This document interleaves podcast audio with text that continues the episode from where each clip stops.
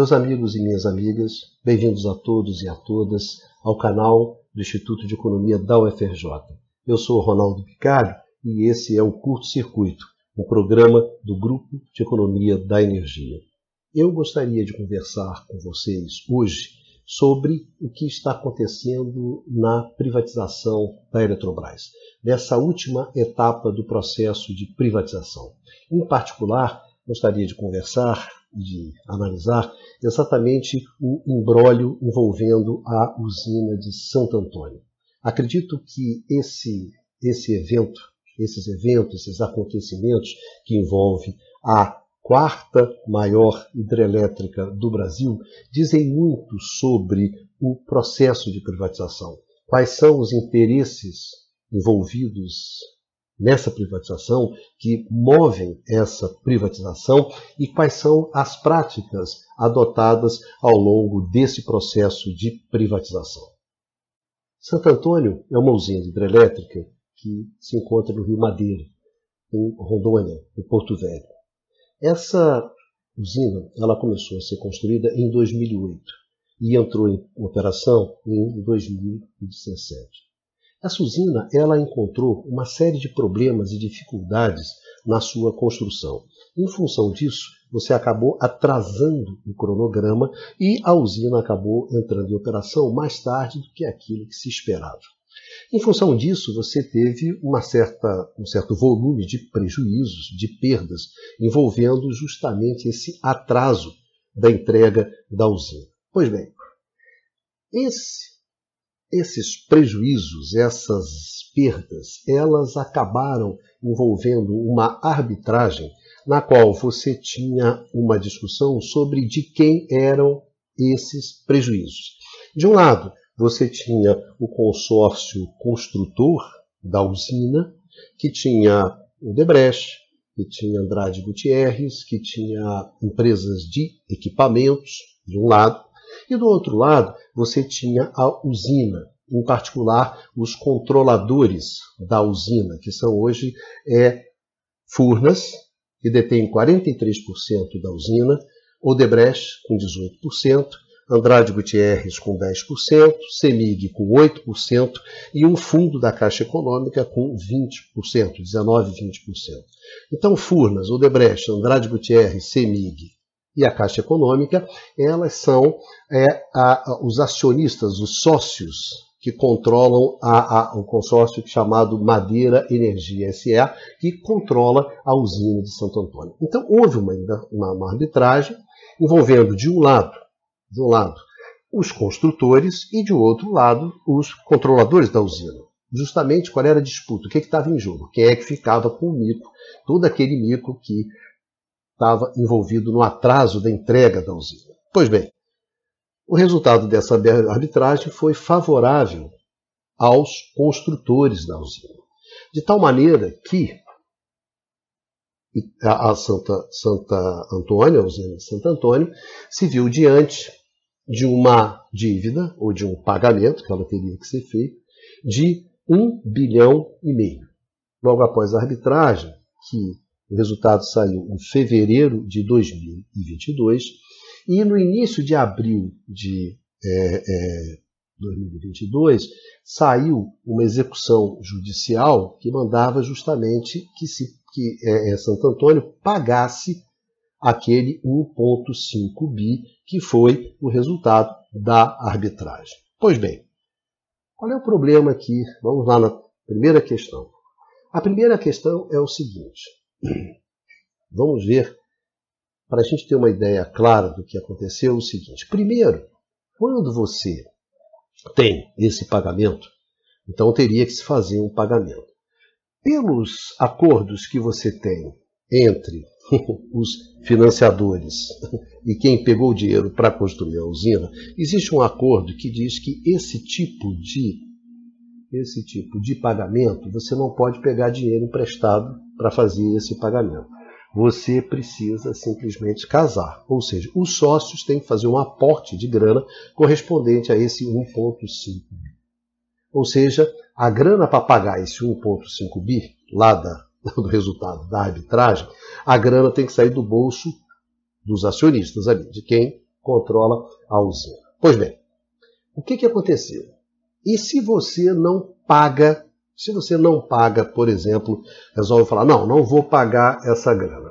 O que acontece é o seguinte, quando você não paga essa grana, você detona um processo, você tem um gatilho a partir da, do não pagamento dessa, dessa, dessa, dessa, desse 1.5 bi, tem um mecanismo que faz com que as, haja uma antecipação do vencimento da dívida. Era como se os seus credores, bom, vendo que esse cara não está pagando, então vão cobrar tudo de uma vez dele. Os caras vão para cima de você. Isso significa que, por exemplo, no caso de Santo Antônio, a dívida de Santo Antônio, em março de 2022, era alguma coisa em torno de 19 bilhões de reais. Então, se você não paga esse 1,5, você vai cair essa dívida de 19, ela cai toda em cima de você. Os economistas chamam isso de cross, cross default. Cross default é isso, é quando essa dívida antecipa e vem toda ela em cima de você. Então, a questão é o seguinte: olha, você tem que pagar essa dívida. Aí você olha as dívidas, o um número para vocês guardarem. A dívida de Santo Antônio é de 19 bilhões de reais. Essa dívida é a dívida do consórcio Madeira Energia SA, que é quem controla lá a usina de Santo Antônio. A dívida de Furnas, a dívida de Furnas, que é quem tem a maior participação nesse consórcio que controla a, a usina de Santo Antônio, que é de 43%, a dívida de Furnas é uma dívida de 7 bilhões. E Eletrobras, que controla Furnas, é, tem uma dívida de 41 bilhões. Essas dívidas são importantes, vamos guardar na cabeça.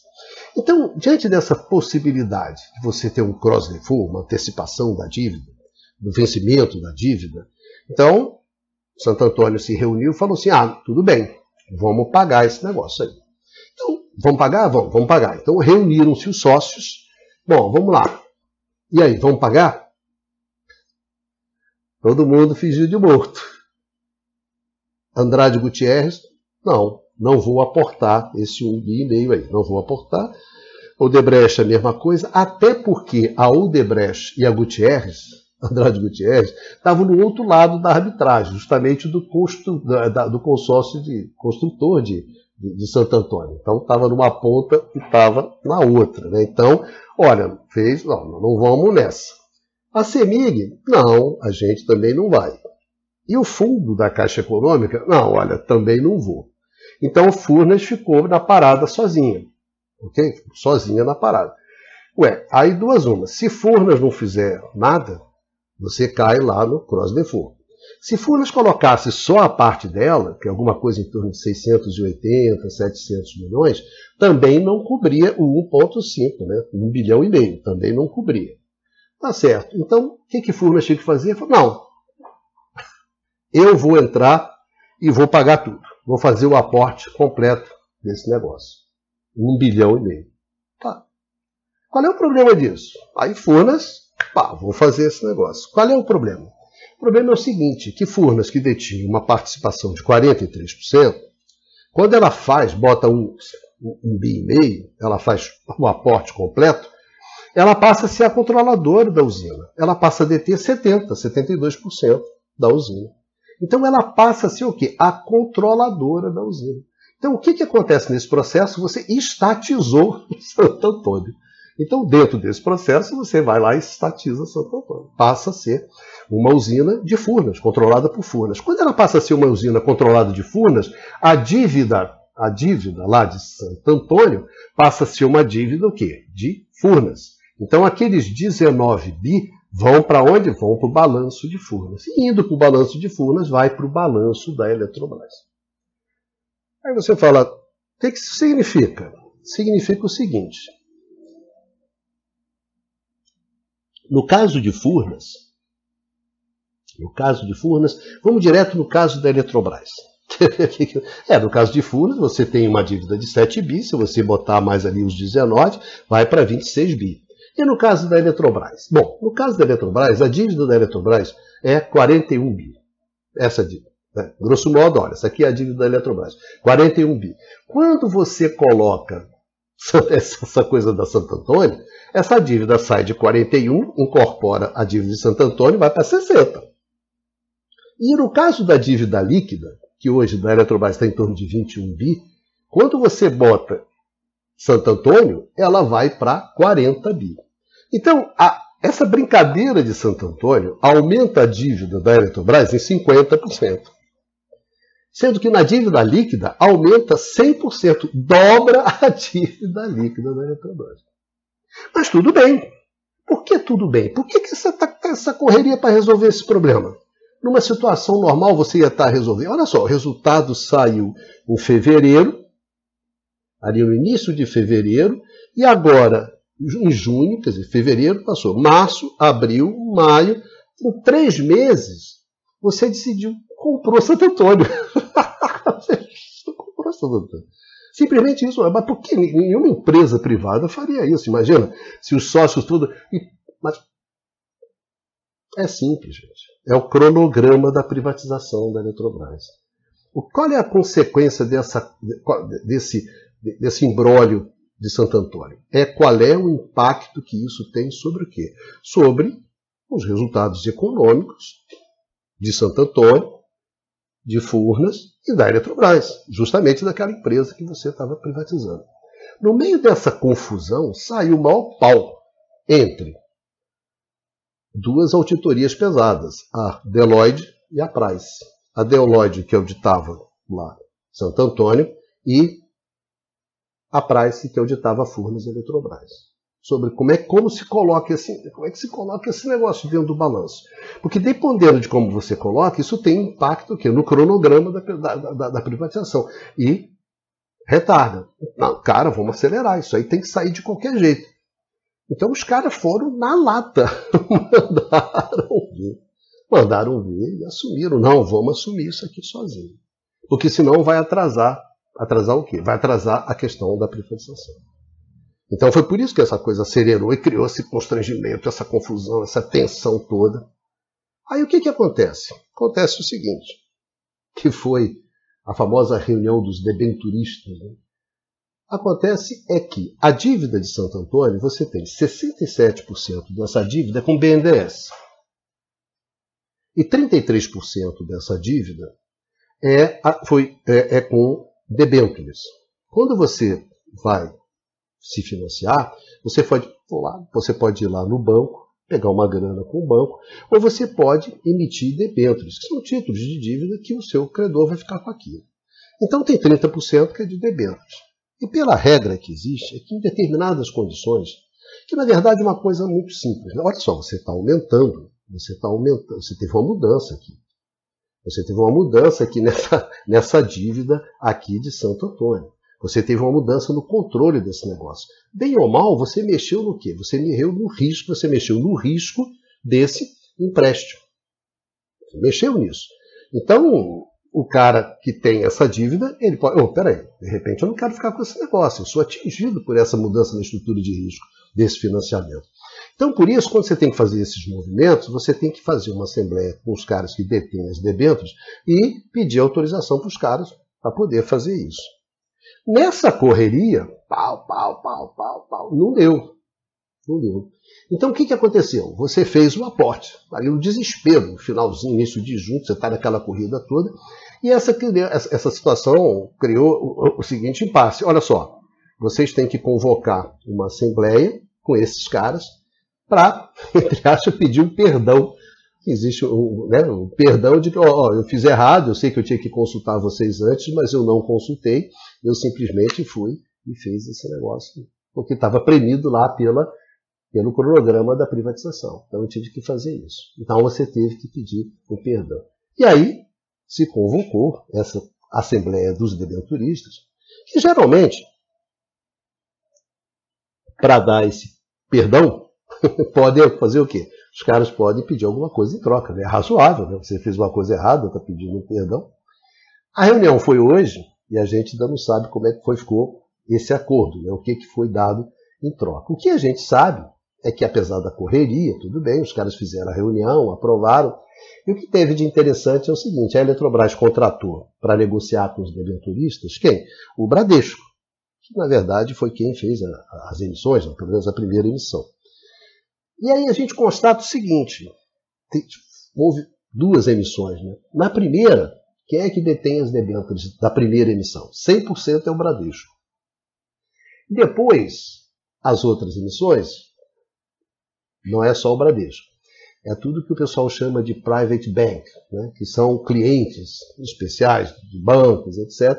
E aí você encontra o Bradesco com acho que 24%, XP com 20%, Itaú com 20%, a rapaziada ali do mercado financeiro. Né? Então esse pessoal todo se juntou e aprovou, ah não, deu perdão, pode fazer o tal do aporte do capital. Ou seja, pode estatizar Santo Antônio, está tudo certo.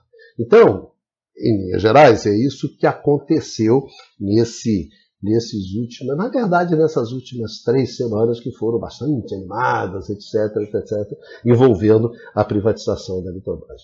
Mas e daí? O que que tem essa historinha? O que que essa historinha nos conta, né? Vamos lá. O que que essa história nos conta sobre a privatização da Eletrobras? Eu acho que em primeiro lugar, como nós discutimos no curto-circuito número 5, no penúltimo curto-circuito, que foi justamente sobre a privatização da Eletrobras, ao longo desse processo foram surgindo vários sócios. Vão surgindo vários sócios do processo de privatização. Como o processo de privatização ele tem uma série de problemas, uma série de questões de, de irregularidades, ilegalidades, falta de, de, de compromisso com o mínimo de transparência, você vai criando vários sócios que são justamente aqueles caras que vão cobrando um pedágio, uma propina, alguma coisa para resolver esses embrólios.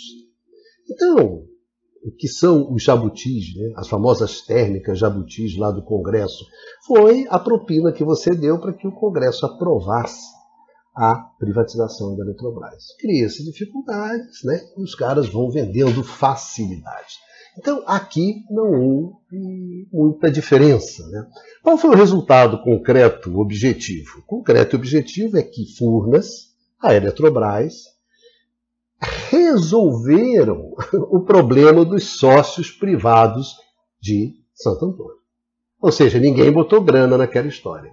Ou seja, a Eletrobras nos seus estertores como empresa estatal, está fazendo aquilo que ela sempre fez, que foi quebrar galho de agente privado.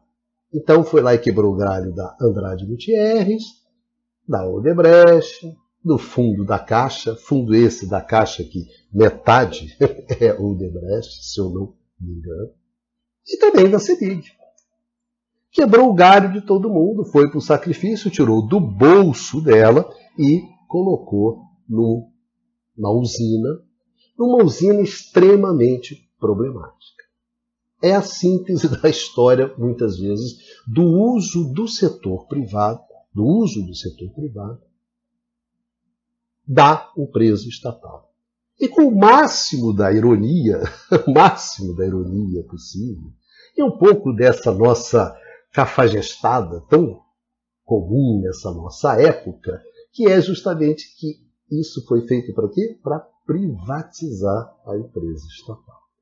Então, o que temos aqui é aquilo que nós vimos e discutimos com vocês no penúltimo curto-circuito, exatamente sobre esse processo. Você vai, você tem um bonde, o bonde vem, bonde, né? Como bonde de traficante, vem aqueles carros, cheio de defunto no porta-mala, nas caçambas, e os caras vão passando. E cada blitz que passa, cada blitz que passa, o cara vai, abre o valoroso porta-mala, vê os defuntos, vê lá os cadáveres e tá tudo certo e segue, né? E ali você morre né? Morre num cargo, morre numa térmica, morre numa grana, né? para resolver os problemas dos seus sócios, como Santo Antônio, você vai deixando ali. São propinas, entre aspas, né? são, digamos assim, um agrado que você vai fazendo para a rapaziada poder deixar passar o bonde. Né? E Santo Antônio foi mais esse, foi mais esse bonde. Né? Além do mais, ainda deu uma baba ali, a gente não sabe de quanto, né? depois vamos ficar sabendo de quanto é que foi a baba ali que foi dada para os debenturistas, né? Tem um amigo que fala debenturista, né? isso é uma seita, né? Os debenturistas do sétimo dia, parece uma igreja, né? Não, mas não é não. São os detentores de debêntures. Então você deu uma graninha ali para essa rapaziada, deu também uma grana ali para o Bradesco, né? Para ser o intermediário, né? negociar ele com ele mesmo, mas enfim. E Todo mundo, ah, não, normal, isso é prática tranquila, aqui não tem nenhum tipo de conflito de interesse, não tem nada, tá certo, não tem conflito de interesse. Talvez tenha razão. Esse processo todo não tem conflito de interesse, porque os interesses convergem todos em torno, é, todos eles em torno da privatização, que é onde eles vão ganhar. Né? E aí é que fica a questão.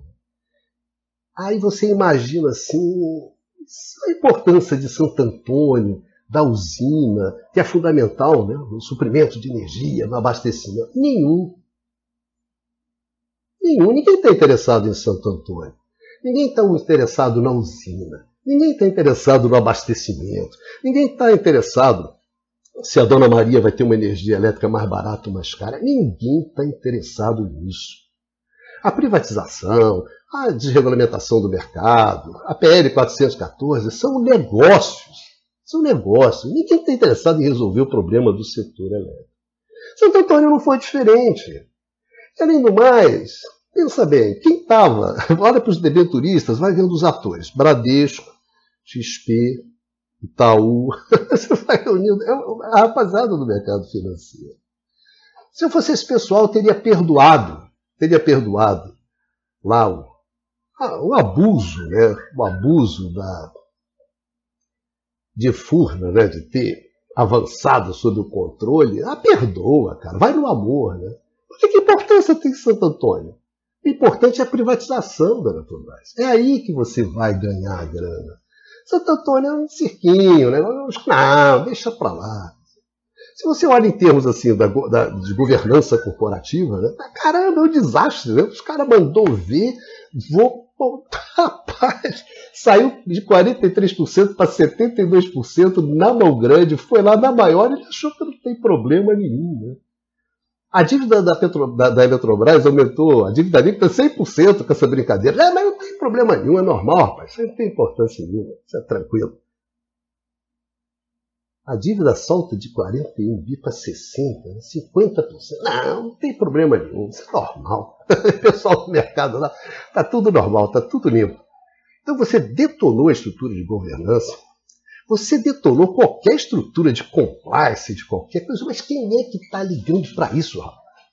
Ninguém está ligando para isso. A questão é o butim. o que une todos esses senhores e os interesses, por isso que eu concordo, não há não há conflito de interesse. Claro que não há conflito de interesse, rapaz. Está todo mundo interessado simplesmente em quê? No butim, que é a privatização da Petrobras. E o que aconteceu em Santo Antônio não teve nada diferente disso. Nada, nada, nada. Foi aquela coisa meio patética, meio ridícula, com aqueles senhores super sérios, tensos. Ó, oh, oh, Batman, será que, consegui, será que conseguiremos a autorização dos detentores da debêntures? Quem? Nós? Ah, meu Deus, é isso. Então, isso que foi, é, que aconteceu. Que segue esse processo no qual, que como você, as instituições não estão funcionando, não estão funcionando, as regras também não. Como aquela famosa frase do passarinho, né, durante a aprovação do AI-5, né, as favas com os escrúpulos, que essa frase ficou famosa, né, os escrúpulos de consciência, Aqui também as favas com os escrúpulos. Ou a frase, durante a privatização é, do. A privatização né, do governo Fernando Henrique, do estamos à beira da nossa irresponsabilidade, no limite da nossa irresponsabilidade, também essa não tem importância. Né? Na verdade, eu acho que essa privatização da Eletrobras sintetiza as duas coisas. Né? O que a gente tem é as favas com os limites da irresponsabilidade. Não há limites. Eu acho que essa é a questão mais importante, que mais uma vez Santo Antônio, os acontecimentos de Santo Antônio, deixaram claro. Deixaram bem, esses acontecimentos, eles deixaram claro isso, quer dizer, não há limite. Não há limite para o desmanche, não há limite para o butim. E simplesmente não há limite. Então essas coisas acontecem e são normalizadas. Olha, tudo bem, não tem problema de governança, não tem problema de compliance, não tem problema de conflito de interesse, não tem problema. Porque nada é problema para aquilo que a gente quer fazer e para aquilo que a gente quer. E simplesmente é isso. Então Santo Antônio refletiu isso. Né? E para terminar no final, para fechar esse processo, né, eu acho que tem uma questão que marca muito, que me parece um deboche um deboche, um escárnio, um escracho em cima das instituições. Né? As pessoas simplesmente falam. Durante esse processo, se eu não me engano, o presidente de Furnas tirou o boné e saiu. Simplesmente saiu. Não ficou para bancar. Eu acho que algum cara, em algum momento, ele faz isso. Né? Acho correto. Não, isso aí eu não faço. Tá, sai. Mas não vai falar, né? Não, saí porque eu estava ganhando muito pouco, vou ganhar mais no setor privado, porque também o cara não vai se queimar. Imagina um processo como esse, que é o processo da privatização. O cara não vai se queimar com isso. Então, vamos em frente e vai seguindo. É muito escracho, muito escárnio, muito deboche para cima das instituições. Esses caras debocham, né? debocham da gente, né? debocham da população, debocham da sociedade. Só interessa aquele joguinho financeiro que eles estão fazendo ali, a grana que eles vão ganhar, e nada mais. Eu acho que para culminar o deboche, né, é você Você queria que o trabalhador, o trabalhador, ele tire o dinheiro do fundo de garantia dele e bote nas ações da Eletrobras. Justamente para dar uma bombada nas ações. Então você faz isso. E esse trabalhador ele vai ficar encaixotado com essas ações durante um ano, sem poder mexer nelas, enquanto a galera se diverte. Para esse trabalhador precarizado, enfrentando dificuldades pesadas, etc., você Cara, você rouba a empresa, você faz uma pilhagem e cara, você chama o cara, entre aspas, de sócio, né? Convidar o jabuti para um baile de jacarés. Né? Meu Deus, é esse tipo de coisa que você faz. Esse é o tipo da coisa que você faz para terminar. Então, eu acho que isso, acima de tudo, é um deboche, é uma falta de respeito. Né? Aquele famoso, né? perdi, mas não esculacha. Né? Ah, os caras estão esculachando. Né? Essa privatização é uma síntese desse esculacho. Né? E você olha para frente e você fala assim, cara, você tá, imagina assim, você, você vai me oferecer ações para mim, tá certo? Eu olho para o setor elétrico no mundo, é um dos setores onde a incerteza é gigantesca. São muito grandes. A, a vida das empresas elétricas no mundo todo hoje é muito difícil. E você só não se ferra muito porque os reguladores acabam defendendo você, defendendo o equilíbrio econômico financeiro, defendendo essas empresas. Só que essa defesa está ficando cada vez mais difícil. Por quê? Porque o patamar da, da, das tarifas de energia está crescendo, crescendo, crescendo, crescendo. Então o Estado tem que subsidiar para ficar pagando esses caras. Até onde você acha que vai durar isso? Então, a situação do setor elétrico no mundo inteiro, das empresas elétricas, é uma situação que você tem que olhar com bastante cuidado. Outra coisa, o setor elétrico brasileiro, vamos e venhamos, completamente detonado. Ano passado deixou bem claro isso. É um setor que é a sua base hidráulica, você acabou a base. Esse edifício, aquela base que sustentava ele, não sustenta mais, não segura, tem rachadura na parede. É perigoso ficar dentro desse negócio. Mas o que a galera está discutindo? Ah, vamos vender a cobertura e vamos mudar o salão de festa. Vamos liberar o salão de festa. é isso. A venda da Eletrobras e a PL 414 é isso. Vão vender a cobertura e vão liberar o salão de festa. E o edifício com problemas de estrutura gravíssimos. Ninguém está interessado. Ninguém está na festa da liberação e na corretagem da venda da cobertura. E está tudo certo. Esse é o setor elétrico brasileiro hoje. Além do mais, uma privatização cheia de fio, é, fio desencapado cheio de pontas que não fecha, cheio de problemas. Você faz uma lista, uma lista enorme. E essas questões todas vão surgir, não tem como, porque elas são reais, elas são efetivas, não vão para baixo da, vão para baixo do tapete agora, na hora do oba-oba do vamos lá, mas depois no dia seguinte cai tudo. Vários tipos de judicialização. A gente não tem a menor ideia de como é que vai ser a consolidação desse negócio. E além do mais, ainda tem a pressão política. Onde o candidato que está na frente das pesquisas fala: olha, eu vou empombar com esse negócio. Tem problema de judicialização, de problema político. Problemas políticos são complicados, sim, meu. São muito complicados em setores que são fortemente regulados. É complicado ter problema político em setores no qual o Estado tem um poder muito grande de regular você. Isso é um problema. E é risível, risível. Não. Mas esse é um ato jurídico perfeito. Rapaz, na privatização da Eletrobras, você está de sacanagem com a minha cara. Né? Mas nego lança essa. Não importa, estamos todos no butinho. Vamos aqui todo mundo como sócio. Então, meus amigos, foi isso que aconteceu na última semana, envolvendo Santo Antônio, a quarta maior hidrelétrica no Brasil. E levados assim, vamos que vamos, que lá na frente a gente se acerta. Eu acho que a gente vai ter muitos problemas a partir da privatização da Eletrobras e se avançar a desregulamentação que está presente no PEB, na projeto de lei 414, que os caras vão tentar acelerar agora. Vão tentar acelerar. Para fechar o butim, para fechar o saque. Para acabar de detonar o setor elétrico brasileiro.